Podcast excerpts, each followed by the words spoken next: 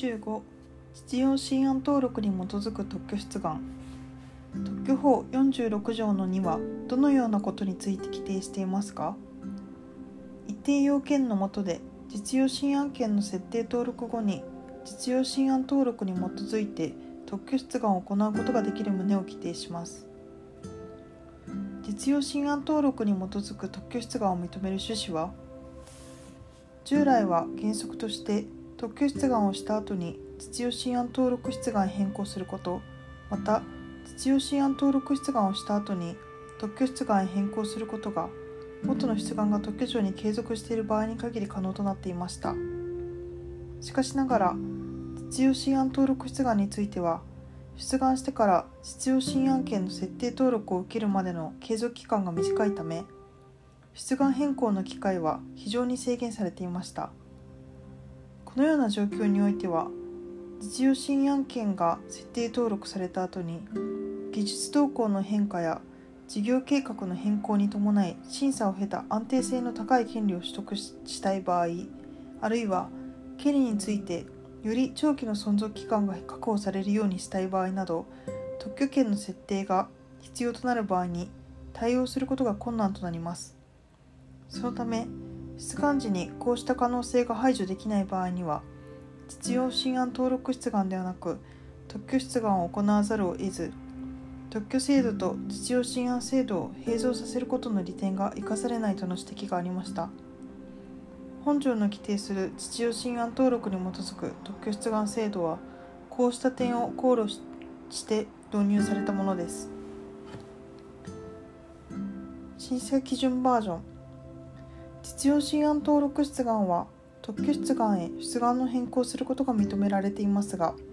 実用新案登録出願は実態審査を経ることなく登録されるので実際に出願の変更することができる期間は非常に短いです。技術動向の変化等により特許への変更を行いたい時であっても変更の機会が制限されているため実用新案登録後にも所定の要件の下でその登録に基づいて特許出願を行うことができることとしたものです。基礎とした実用新案件を放棄しなければならない理由は実用新案登録に基づく特許出願と基礎とした実用新案件が併存した場合の第三者の監視負担及び二重の審査による特許審査の遅延に配慮したものです。上記の放棄は請求項ごとにすることができませんがその理由は実用新案法50条の2において特許法46条の2第1項を規定してないからです。一つの実用新案登録から一つの実用新案登録に基づく特許出願のみをすることができる理由は実用新案登録に基づく特許出願を行う際に当該実用新案登録がすでに消滅しているときは実用新案件を放棄することができず実用新案登録に基づく特許出願をすることはできないからです。一つの実用新案登録から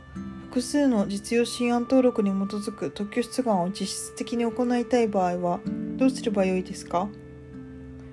一つの実用新案登録に基づく特許出願を行った後にその特許出願の分割を行うことになります。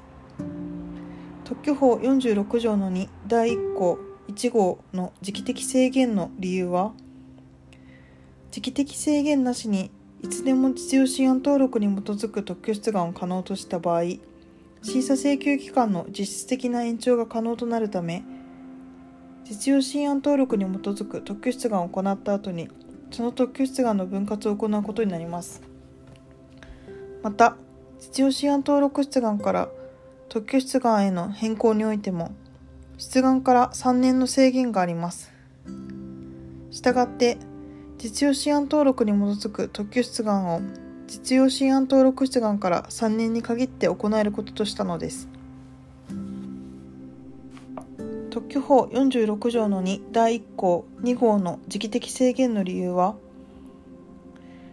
二重の審査を防止するため出願人または権利者による評価請求後はその請求された実用新案登録に基づく特許出願をすることができないこととしたのです。特許法46条の2第1項3号の時期的制限の理由は他人による評価請求は出願人または権利者自身で評価請求したものではないため評価請求後直ちに実用新案登録に基づく特許出願をすることができなくなることは出願人または権利者にとって酷です。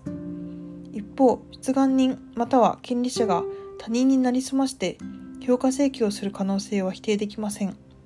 そのため他人による請求があった旨の最初の通知を受け取った日から30日を経過するまではその評価請求された実用新案登録に基づく特許出願を可能とすることとしたのです。特許法46条の2第1項4号の時期的制限はの理由は無効審判の審理においてある技術の実用新案件の有効性の判断が可能なところまで審理が進んだ段階で同一の技術について新たな特許出願が行われると審理を進めてきた請求人の負担が無に帰す可能性があります。また審理が進んだ段階で実用新案登録に基づく特許出願が行われその特許権が設定された場合に当該特許権について無効審判請求がなされると同一の技術について審理が二重に行われることとなります。したがって実用新案登録に対する無効審判請求があった場合最初に指定された答弁書提出可能期間経過後はその実用新案登録に基づく特許出願を行うことができないこととしたのです特許法46条の2第1項4号の最初に指定されたの意味は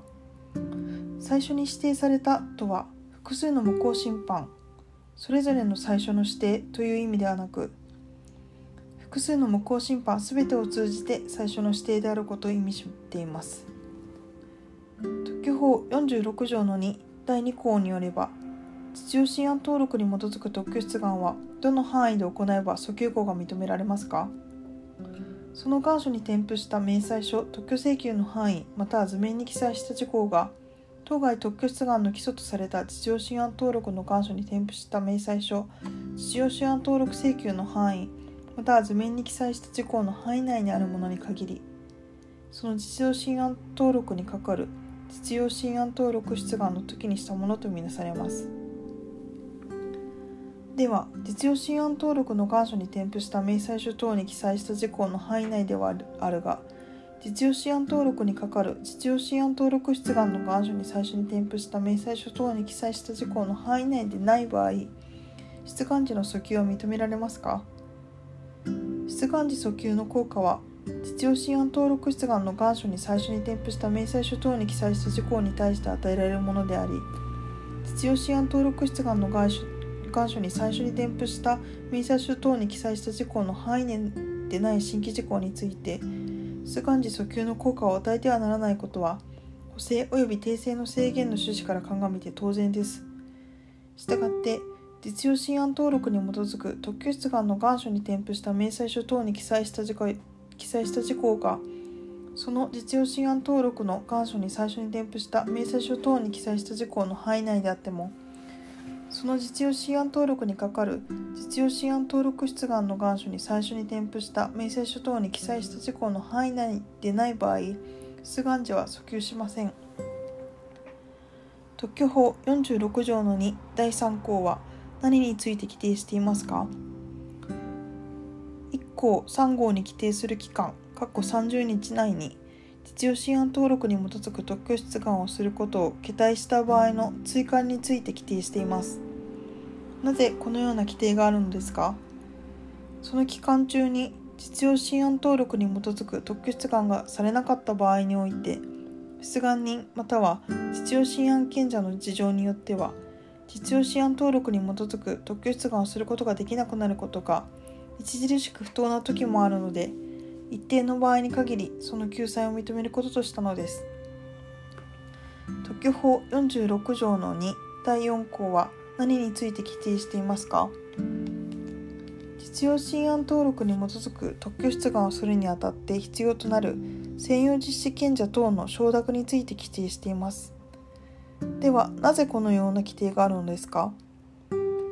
実用新案件が放棄されても本来は何人もその実用新案登録について評価請求することができますが